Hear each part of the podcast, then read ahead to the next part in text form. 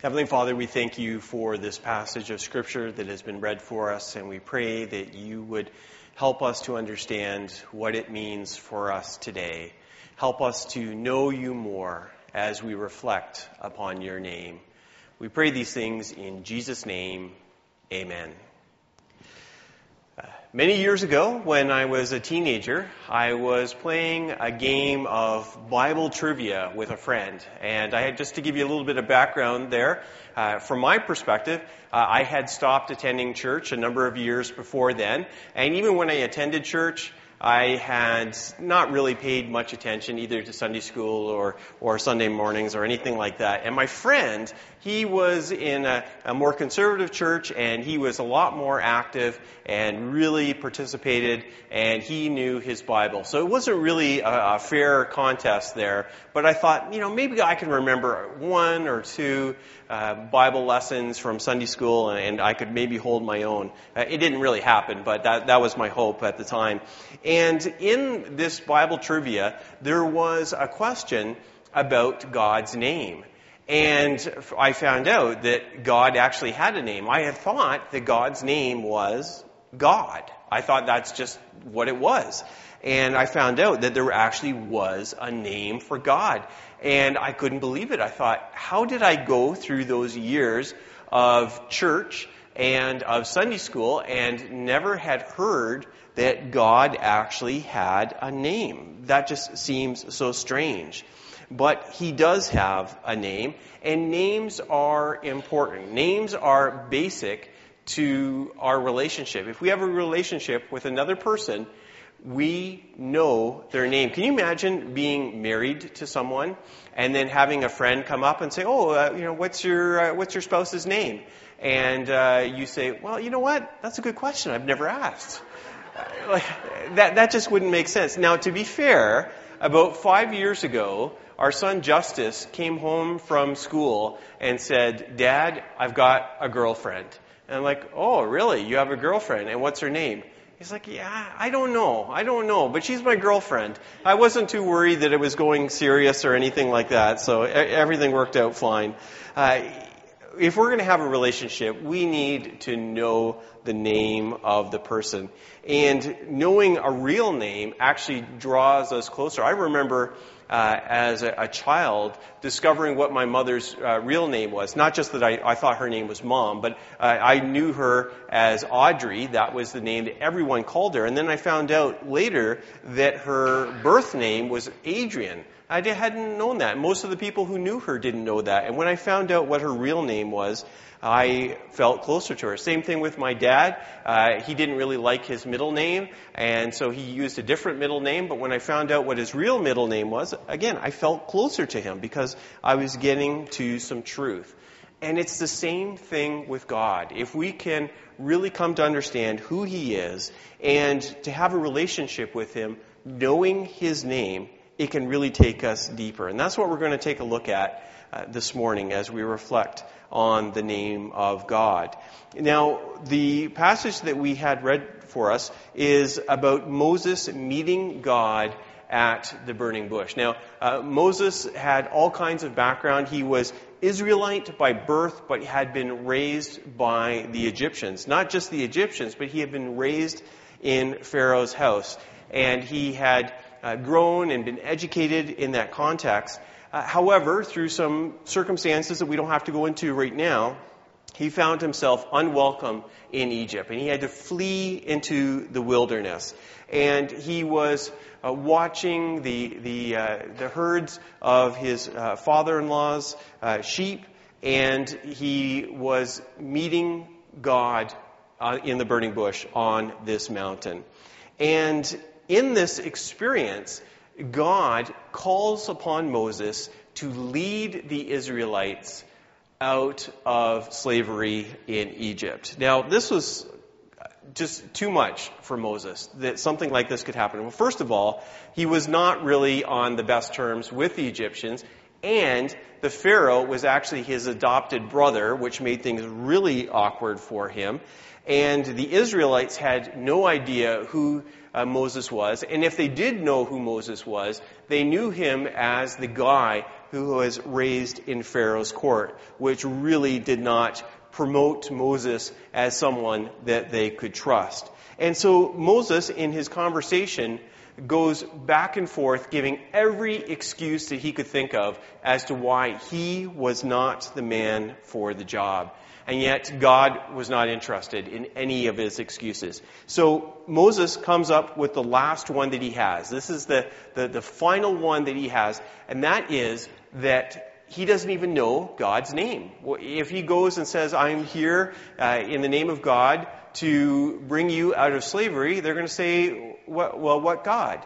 And that would be a valid question because in Egypt, there were many gods. In fact, there were multiple gods who were just the god of the sun, much less all the other gods in the Egyptian pantheon. And so it would be a fair question to ask what God is the one who is calling Moses to bring them out of slavery? Well, Moses doesn't know his name, and so how is he going to do that? And of course, Mo, uh, God is not going to take that as an excuse, and so he reveals his name. He says, I am who I am. And then it is shortened to I am. He gives the name, his name, his personal name, as that of I am. Now, names are extremely important, uh, more so in the ancient world than today. Today, when we name someone, oftentimes we just think of a name that, uh, that sounds nice, uh, maybe a, a, name that uh, you know connects with a family or, or, something like that. And sometimes there's trendy names. I've been, I remember I was in a, a Bible study. It was a couples Bible study. There was four couples. Three of the husbands were named Steve. Okay, uh, it was just a popular name for our age group, and so uh, every time one of the, at first, when one of the wives would say, "Hey, Steve," we would all look, and then by the end of the Bible study, none of us would look, uh, unless there was a last name. We just ignored it. But that's not the way it was in the uh, in the ancient world. A name was not just a way to identify someone. It wasn't just uh, uh, a way of n- avoiding saying, "Hey, you." It really described who you were. And that's why we have uh, changes in names. When there's a change of destiny, uh, we see uh, uh, Abram becoming Abraham. We see Jacob becoming Israel. There are name changes. We see that even in the New Testament as Simon becomes Peter. There are changes because there's a change in their purpose, a change in their destiny, and the name is meant to reflect that. So what did God mean when he said, I am? Well, that, that phrase of I am has all kinds of meanings, but it, it really focuses on the concepts of existing. So he is the God who actually exists, which is very important. He is the God who is powerful, and he is the God who creates, and he is the God who is present. All of those images are found in that phrase of I am. And that's how Moses would have understood that. And that is really, really important because that's exactly the name of God that the people of Israel needed at that moment. They were in slavery. They were feeling abandoned. They were feeling oppressed. And what they needed was a real God who existed a powerful God, a creative God who could take on the Egyptian gods, and also a God who was present, who had not forgotten them, had not forsaken them, but would actually be there with them in their time of need. That's who they needed. And that is why God revealed himself as I am. Now you might be asking, well, if God's name is I am, why don't we call him I am? Well, for one thing, just imagine using I am in our prayers. It would really sound uh, confusing if we did that, if we addressed all our prayers to I am. But we actually use I am in the way we look at God. We just don't know it at the time. And so, uh, I am uh, is, is one way uh, of looking at it.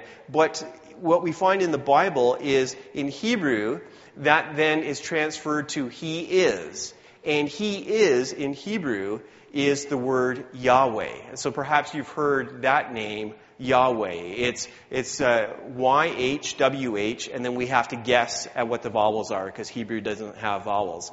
And if you see in your Bible, anytime it has Lord in all capital letters, the Hebrew behind Lord, when it's all capital letters, is not the Hebrew word for Lord. It is Hebrew Yahweh, which means He is. And the reason it has Lord is because Jewish sensibilities about uh, the uh, holiness of God's name, they are not allowed to say the word Yahweh. If they were reading through the Bible in Hebrew and they got to that word, they would say Adonai, which is Hebrew for Lord. And in our English Bibles, we have taken that on. Instead of using uh, Yahweh, we will have Lord in there. But just remember, it's not really Lord. It re- is referring to Yahweh, the personal name of God. Uh, sometimes we, we call him Jehovah, and Jehovah is just another form of Yahweh, but Yahweh would be closer to what it really is. That is the God that was revealed to Moses and the God who was promising to free the Israelites. Now, my question for you is, who cares? Unless we're going to have one of those games of Bible trivia where you have to identify what the name of God is, why should we care? Well, remember why God revealed his name in the first place. It's not as if Moses was sitting on the mountain in contemplation and just thinking about uh, theology and uh, thought, you know, God, I would really like, just out of curiosity, I would really like to know what your name was because that would just be really interesting. That would satisfy my, my inner longing for knowledge. And then God said, well, okay, I can, I can share that with you. That's not what happened. It was actually a situation in which the people of Israel were in a desperate situation. They needed someone to come to their rescue. And it was in that kind of situation that God revealed his name. What is our situation? What are we facing in our life? And I know that uh, in this room, all of us are coming from different, uh, different contexts. Uh, some of us are going through some pretty good times. Some of us are going through some pretty hard times. Uh, some of us are, are burdened by our own needs. Some of us are burdened by the needs of our friends and family. Uh, some of us are really concerned about what's happening in our community here in St. Catharines. Uh, some are really worried about what's happening in Canada. Sometimes, sometimes we're really concerned about what's happening around the world. There's all kinds of things that we worry about. There certainly is a tremendous amount of need that is going on. And it is in that that God reveals his name.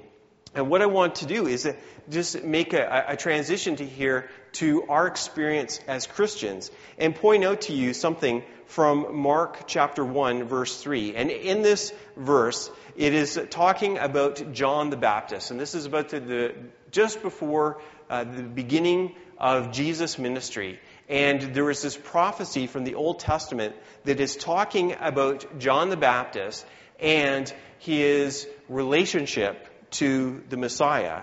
And what that verse says is, prepare the way for the Lord, make straight paths for him. Well, we know that the Lord here is Jesus. That just makes sense. So we can understand that. But what is interesting is when we actually go to the Old Testament and the passage that uses that, the word that's Lord there is not actually Lord. It is that Lord in all capital letters. It is Yahweh that is used there. And so what is being said here in Mark 1 3 is that Jesus is fulfilling the role of Yahweh. Jesus is Yahweh in some amazing way, he is fulfilling the same thing that's being said way back in Exodus 3.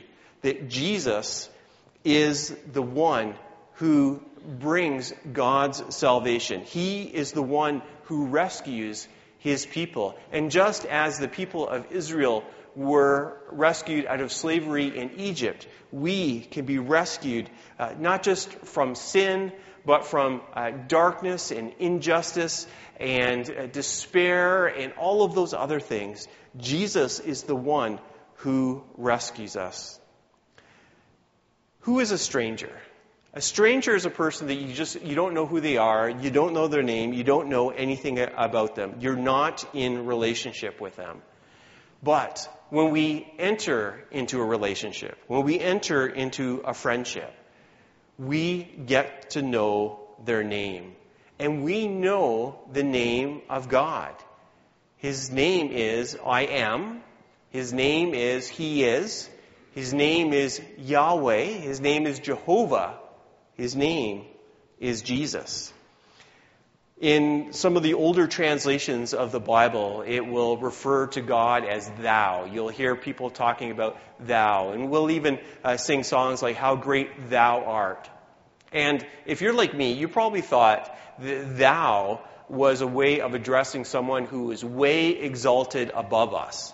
But that's not the way thou was used in the English language. In fact, you was the way you would refer to someone who was very high up. If you were going to talk to a king or uh, someone of a high status, someone that you were uh, you had to show respect to, you would use you rather than thou. Thou was used for those you were in an intimate relationship with.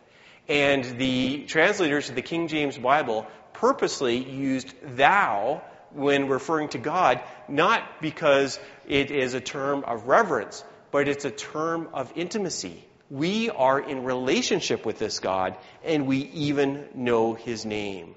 Jesus takes that to the next level as we have that relationship through Jesus. Yahweh is present in Jesus Christ. Let us pray. Heavenly Father, I thank you that you have revealed your name to us. May that be more than just theological knowledge or Bible trivia. May we be in a closer relationship with you, to be excited that we can be friends with you. We pray these things in Jesus' name. Amen.